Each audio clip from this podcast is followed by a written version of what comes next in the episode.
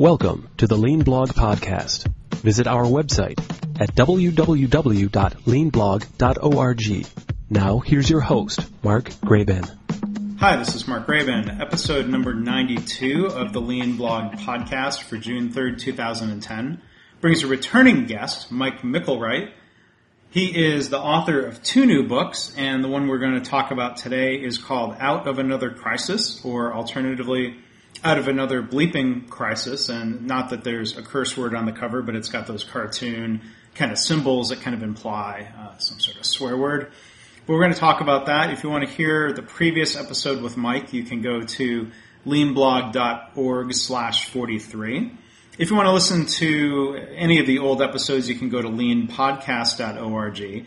And if you're feeling lucky, uh, a la the Google search page, and you want a random podcast, you can enter leanblog.org slash n, where n equals a number between 1 and 92. And if you do hit leanblog.org slash 92, you'll end up right back here at this podcast. But it's a good way of finding a random old podcast.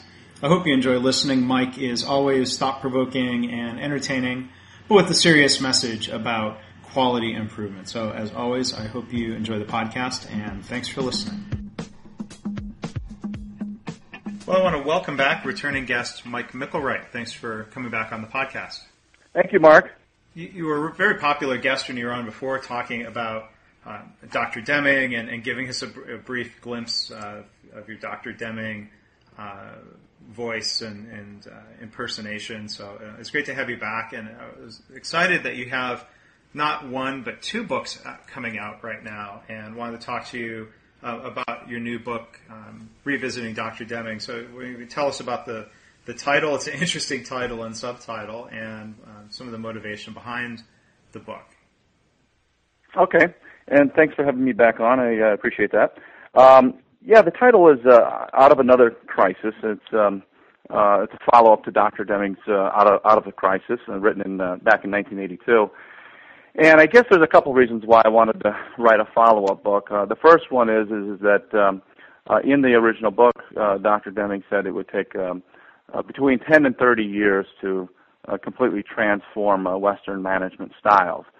And here we are at uh, 28 years after he mentioned that in his book, and I thought, okay, well, it's time to go back and revisit and see how we've done. Uh, have we listened to him, or have we have we uh, completely ignored uh, his message? Uh, and reverted back to our, our old ways. Um, and so that was one of the, the main reasons that I wanted to, to focus in on that.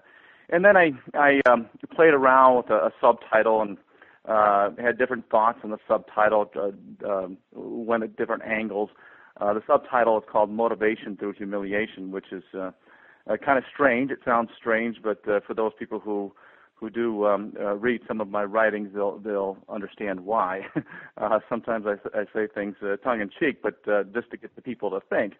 Um, and the idea behind this was, um, uh, you know, there's so many uh, CEOs that we have out there and, and uh, top managers out there who do uh, promote um, uh, performance appraisal systems. And uh, as a lot of Demingites know, uh, Dr. Deming uh, was completely against. Uh, uh, performance appraisal systems, and with good reason. Um, but you know, you, you got to kind of, understand. Well, well, why does why does a CEO like a performance appraisal system? Why are they such uh, big advocates of performance appraisals? And uh, a lot of it is just because, uh, well, they've done well in that system. I mean, obviously they've moved up through the system and they've always done well, and uh, they've left a lot of other people at the curbside. Uh, so of course they like that type of system, and it builds in the the competition and so forth within an organization and so they kind of stick to that. And um, the idea that, that I thought was, okay, well, here we are, just coming out of a, uh, a worldwide recession, um, and um, it, you know maybe it's uh, it's time to evaluate CEO performance as a whole. Um, and uh, let's look at uh, CEO performance when we compare uh, how they've done, especially uh, uh, through the recession and the years leading up to the recession, how they've done when compared to Deming's 14 points or his 14 principles and um, and the idea is it kind of gives them a little bit of a taste of their own medicine in a way by grading their performance, as if that's supposed to motivate them. Um, and what's really trying to show is that you know when you grade people in their performance, uh, which is not real fair, um, it, it's not a motivator, and that's exactly what they're doing with so many workers out there. Is that we are not motivating people by humiliating them with uh, grades in a system that's uh, uh, in, in which you cannot really single out one person's performance. So what I do is I go through uh, one of the chapters in the book, and I go through each of the 14 points, and uh, provide a number of different little stories here and there, uh, and then give them an overall grade for one of their one of their uh, um, uh, one of those points. Right, and the, the, you're, you're not a, uh, a grade inflation uh, professor. You know, reading through the book, uh, the, the executives don't grade out very well. In fact, I mean, they, they, they're flunking out of Dr. Deming's University of, of Life, I guess, right? You're, yes, that's exactly right. And, and you know, I could pick to any one of those points. And yes, there's. Uh, I never really went through and counted up the number of F's and D's and so forth, but uh, uh, I, uh, there's prob out of the 14 points, I, there's probably nine or 10 F's uh, that I hand out. One is for um, uh, uh, point number four. Uh, you know, and point number four is. Uh, uh, where Dr. Deming strongly suggested that we end the practice of awarding business on the on the basis of price tag, um, and and clearly, quite clearly, we do this uh, uh, today uh, more than we did, did back in uh, in 1982, as uh, more and more of our products and processes have been uh, outsourced and offshored uh, overseas, uh, and oftentimes um, just but just because uh, uh, one person might look at uh, at price tag alone and not consider all of the other uh, costs associated with uh, uh, with what's going on. I think it's kind of interesting that uh, it was uh, just uh, I think a couple of weeks ago, with the Wall Street Journal came out with an on article, and of course we have the another new term out there, and that's uh, onshoring or or reshoring. Reshoring. Have you heard that? I've heard onshoring. I, I didn't know reshoring. Yeah, they use both of them in the in the same article, onshoring and reshoring, and, and the idea, of course, is to bring back some of the uh, manufacturing that we did once offshore uh, to perhaps a China or India or wherever. And of course, they say you know that the reasons are is because uh, you know excessive uh, transportation costs and quality problems and and those types of things. In a way, that does sound admirable. Uh, that if that's if that's truly um, uh, the reason for bringing it back, but uh, uh, at the same time, the article refers to uh, it seems like the real reason is the value of the dollar. So uh, it probably has nothing to do with quality once again, and and looking at total cost, but it probably has to do with the same old thing where we're still awarding business mm-hmm. based on price tag alone.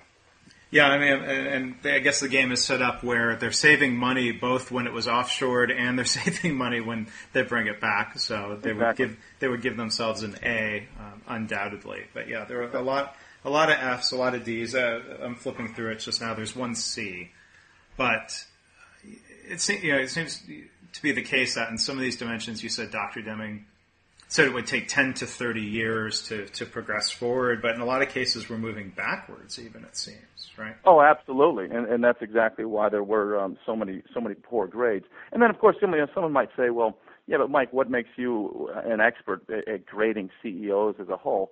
And that is a point. Uh, that that's one of the points that I'm making. I, I am not perhaps uh, the expert who should grade CEOs as a whole uh, nor is a boss a person who should be able to grade his or her employee, or for that matter, a teacher to grade a student working in a system uh, that's standardized for the masses rather than for individuals.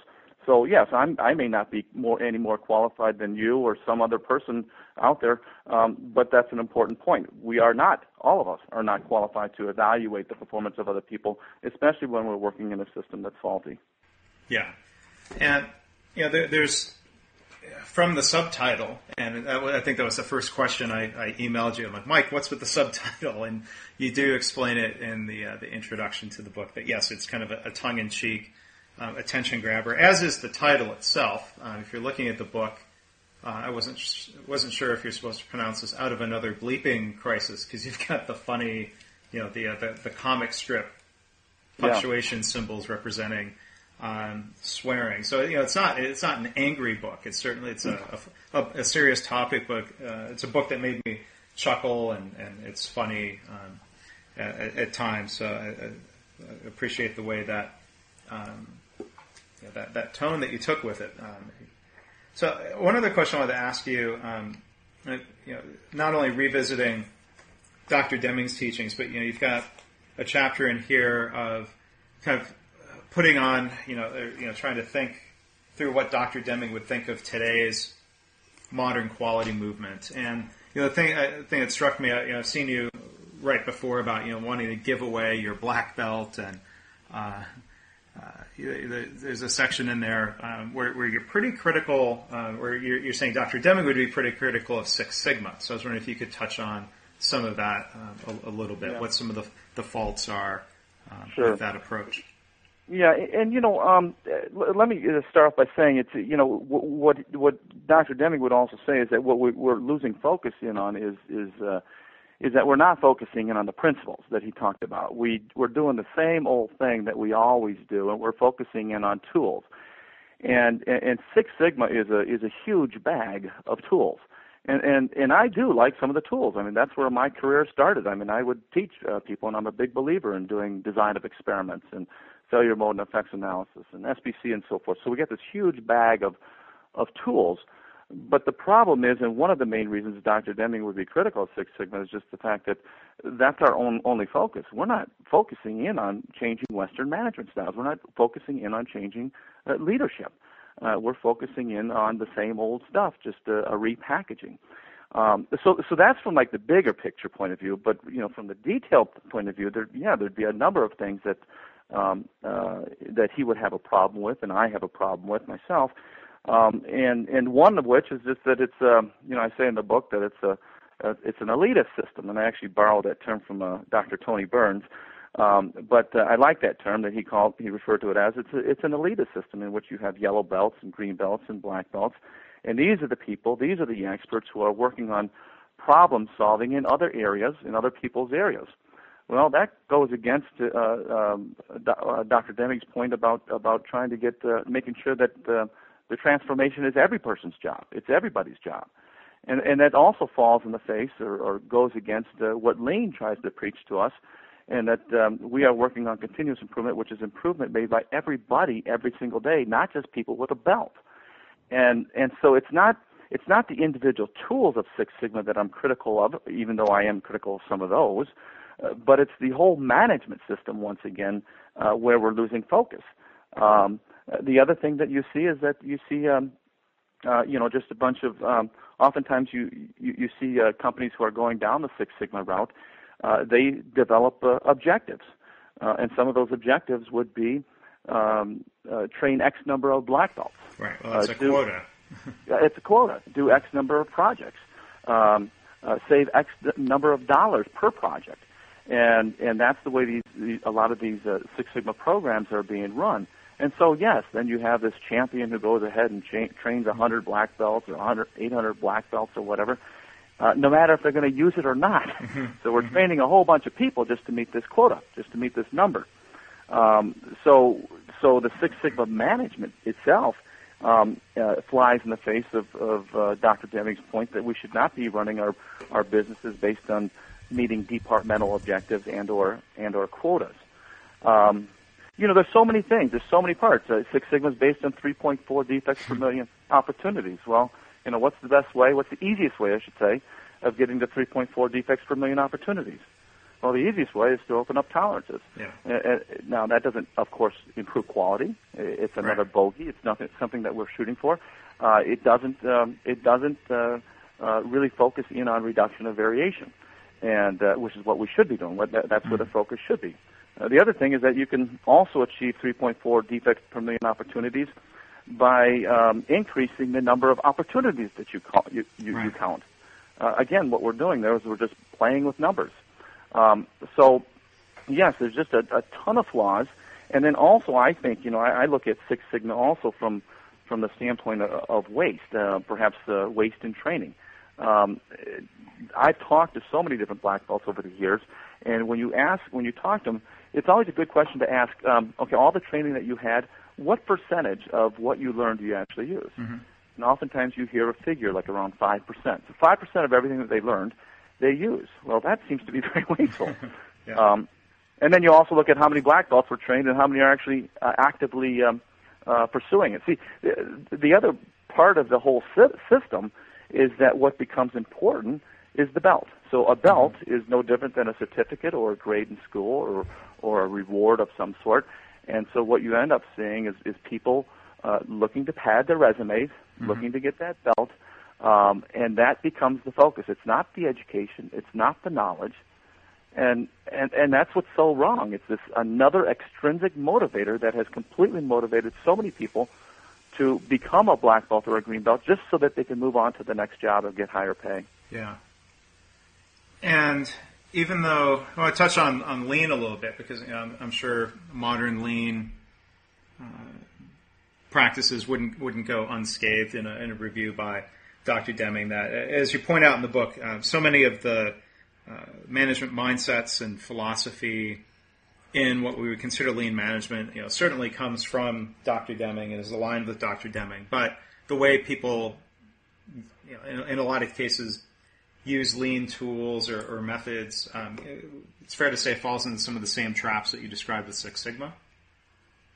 Yeah, it, it's it's a whole lot different. I mean, I, I look at that as a different animal altogether. In fact, what I uh, um, in one part of the book, I, I compare um, um, the book, uh, Dr. Uh, Jeffrey Liker's book called the the, the uh, Toyota Way, in which he also has 14 principles behind uh, the Toyota production system uh, you know, the, obviously the 14 principles. Um, it's just a coincidence that happens to be uh, the number 14, just like uh, Deming's points.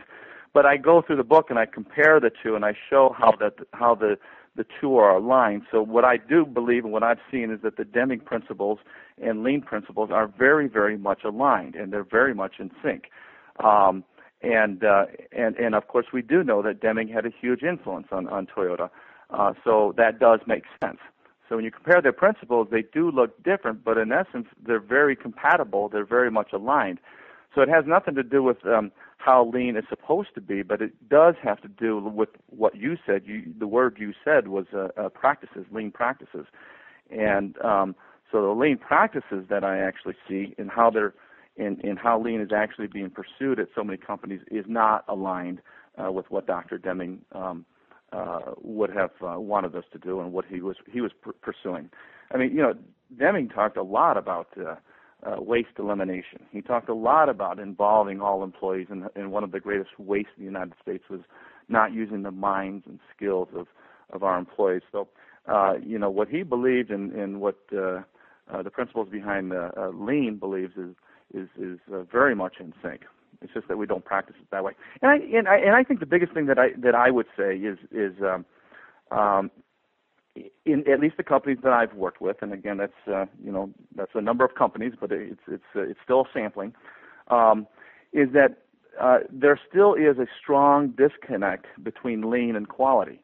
Um, and um, and I see this in a lot of different organizations where um, a lot of lean um, practices, a lot of lean programs are being headed by uh, operations type people, production people, uh, and their and their their focus is still on efficiencies and productivity, and uh, and uh, as a result of that, decreasing costs. But they don't see the relationship between what I just said and quality. Uh, quality is still done by another group. Uh, it's it has nothing to do with lean, even though eight, one of the eight wastes is defects. Uh, they don't look at it that way. It's it's and so so we have the quality people and we have the lean folks, and in some companies you have the Six Sigma people, and all these groups don't talk to each other. Right. And yet we're all spo- supposed to be trying to do the th- same thing, which is continuous improvement. So, um, so it's actual lean practice, I, I think, that falls short of what, uh, uh, in many companies, not all, but in many companies where uh, it falls short of what uh, uh, Deming, Deming preached to us years ago. Yeah. Well, and for that reason, I, I think it's great that you've uh, written and published this book that hopefully it, it helps put Dr. Deming's ideas uh, a little bit more on the front burner because there's certainly uh, a big opportunity for organizations that are maybe being exposed to his ideas uh, for the first time. People young in their careers who weren't lucky, like I was, to be exposed to Dr. Deming very early, really even before I'd started my career. Um, and, and, then maybe those who are familiar with Dr. Deming, and, and that includes a lot of people in healthcare. I mean, I, um, when I give talks, I ask people to raise their hand. Um, you know, hands go up; they know of Dr. Deming, but then there's a big gap in you know what their organizations are doing with the Deming principle. So uh, the the book is a great introduction, or you know a, a, deeper dive for those of us who have read Dr. Deming's uh, works previously. So it's highly recommended. And maybe just as a wrap up, if you can, Mike, remind people of the title of this and your other book on uh, on ISO and some different ways that they could find the book online or interact with you. Okay. Um, yeah, the, the book, uh, the title of the book is Out of Another Bleeping Crisis. um, and uh, it can be found through uh, ASQ, um, also uh, Amazon.com. Um, those are the, the, the two main sources right now. I do know that some bookstores are reviewing it, like Barnes and Noble is reviewing it right now. Um, but anyway, ASQ and um, uh, um, Amazon.com. And then uh, the other book is is uh, Lean ISO 9001, and basically what I'm trying to show there is how is how um, uh, the concepts of lean, the tools and the philosophies and principles of lean should be and can be very compatible with the quality management system, and how the two can help uh, complement each each other, uh, rather than like I just said a little while ago, rather than being opposing forces in which uh, you fight for resources and they're run by different departments and so forth. Uh, and also, you know, a big part of that book shows how to um, uh, lean out your quality management system documentation. Uh, every company seems to suffer from over documentation, and uh, and this shows uh, ways that you can um, uh, reduce that. So um, uh, my website is uh, mikemick.com. That's M-I-K-E M-I-C-K dot com, and my email is mike at mikemick.com. Um, and I do a lot of presentations for uh, both of these materials, as you know. Um, you know, I do uh, Dr. Deming as a uh, as a keynote uh, for many different uh, organizations, um, and we're talking about doing uh, perhaps a, a, book tour for both of them uh, coming up. So people okay. need to get a hold of me. Yes.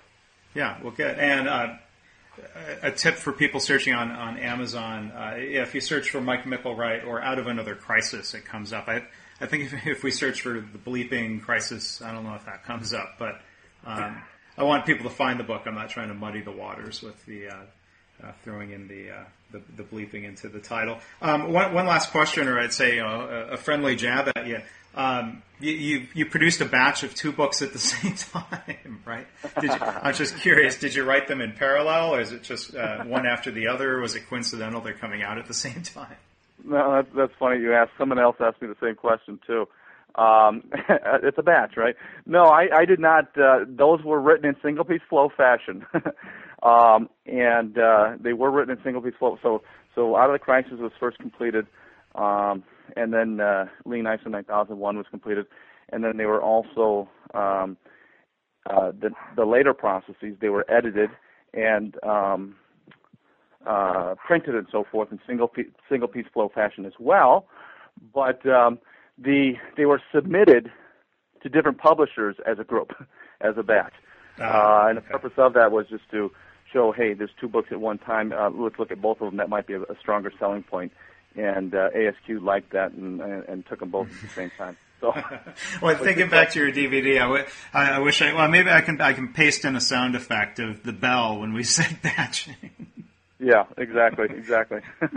but uh, great stuff. Really enjoyed um, Out of Another Crisis, Mike, and I want to thank you for joining us here on the podcast. Great talking to you. Thank you. Thanks a lot, Mark. Thanks for listening. This has been the Lean Blog Podcast. For lean news and commentary updated daily, visit www.leanblog.org. If you have any questions or comments about this podcast, email mark at leanpodcast at gmail.com.